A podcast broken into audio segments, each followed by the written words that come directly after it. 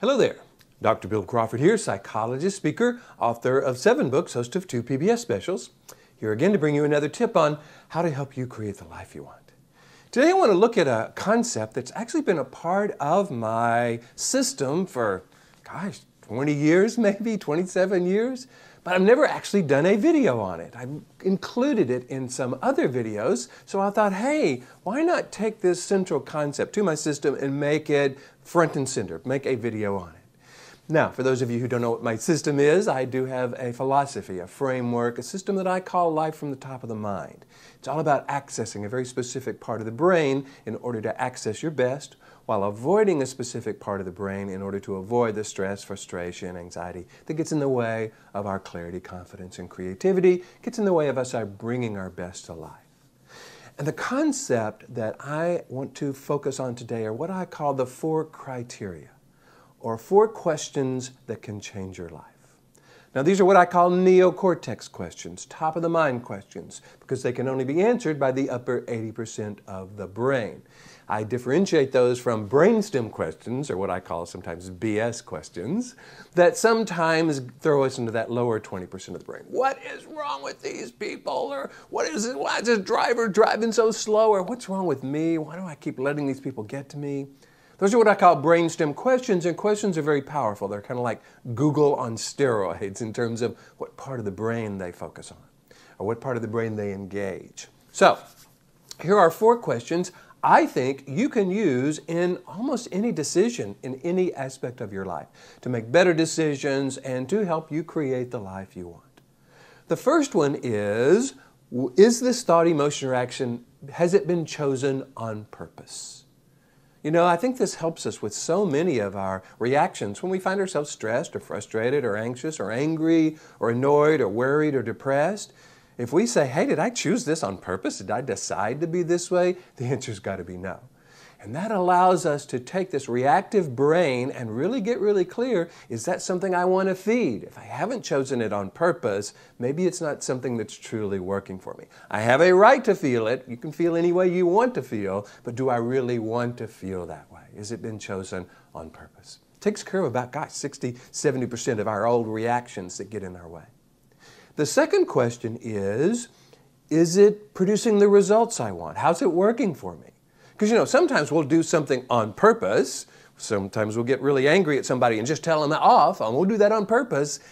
But it doesn't quite create the results I want. They don't often go, Oh, thank you for sharing. I feel so much better now. They often come back with their own defense, and now we find ourselves in this cycle of, of conflict. So we've got to recognize that even sometimes when we choose to do things on purpose, it may not create the results we want. It may not be effective. It may not be working for us. So have I chosen to do this on purpose? Is it working for me? Now, I think it's fair to say that sometimes there are things we choose to do on purpose and it feels really good at the time. But then we get to that third question Is this the statement I want to make about who I am? Is this how I want to be defined? See, I think we've got to be really careful when we find ourselves reacting to life. Are we defining who we are, or are we allowing difficult people and difficult situations to define us? Are we giving them that power? I don't think we want to give the difficult people in difficult situations the power to define us, to make us feel a certain way. But when we say, man, difficult people drive me crazy, or, or work really makes me crazy, or traffic drives me nuts, or difficult people really make me angry, what we're saying is these people, these situations have the power to define us, to make us feel a certain way. So when we ask the question, is this how I want to be defined? Is this the statement I want to make about who I am? Do I want to define myself as someone who responds to difficult people and difficult situations with stress or frustration or anxiety or resentment? Again, I think the answer is no. Can be help us clarify. So did I'm doing it on purpose? Is it working for me? Is it effective? Is it producing the results I want? Is it making the statement I want to make about who I am? Is it defining me the way I want to be defined? And then there's the fourth question that I think may be more powerful than all three put together. Would I recommend this thought, emotion, or action to someone I love? And as a parent, that just bottom lines it. And frankly, I have yet to meet anyone, parent or not parent, that would recommend stress, frustration, anxiety, uh, anger, resentment, worry, depression to someone they love. It brings in love as a criteria for how we choose to be and who we choose to be. Because when we think, would I recommend this to someone I love? Would I teach this to someone I love? I think we get pretty clear answers. So let's look at a typical reaction. You know, traffic drives me nuts. Am I doing it on purpose? No. Is it working for me? No. Is it making the statement I want to make about who I am? No. Would I teach it to someone I love? No. So if we'll take these four questions that now have gotten helped us become clear about what we don't want, flip it to what we do want and say, okay, what if I were dealing with the triggers, the stressful, challenging situations in my life on purpose, deliberately, in a way that I think would be more effective? In a way that does define me the way I want to be defined. I am a person that deals with difficult people and difficult situations like this, and in a way I would teach to someone I love. What would that look like? What would that feel like? I think when we ask those questions, we can move beyond do I have a right to be upset, which of course we do, or do I have a right to think and feel how I feel? Of course we do, to is it done on purpose? Is it working for me? Is it defining me? Would I teach it to someone I love? I think we can use these questions for almost any decision.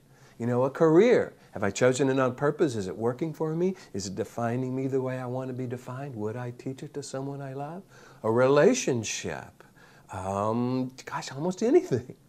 So these are four questions that I really believe can change your life because they bring the top of the mind, this upper 80% of who you are, the clear, confident, creative part of who you are into the picture as the decider, as the decision making part of who you are, and allows you to move forward in a way that is purposeful, in a way that has the potential to be more effective, in a way that defines who you are, and in a way you would teach to someone you love. Now, Let's assume you use these questions and you find out that whatever decision you made going forward doesn't really work.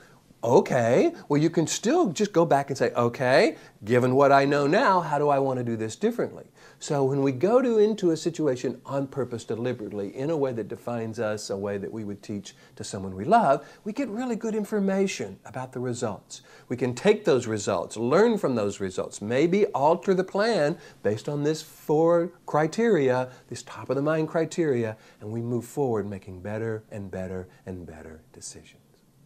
So while this has been a part of so many of my videos and certainly a huge part of the system that I go out and teach, it's the first time I've done a video on it. I wanted to make sure you have that.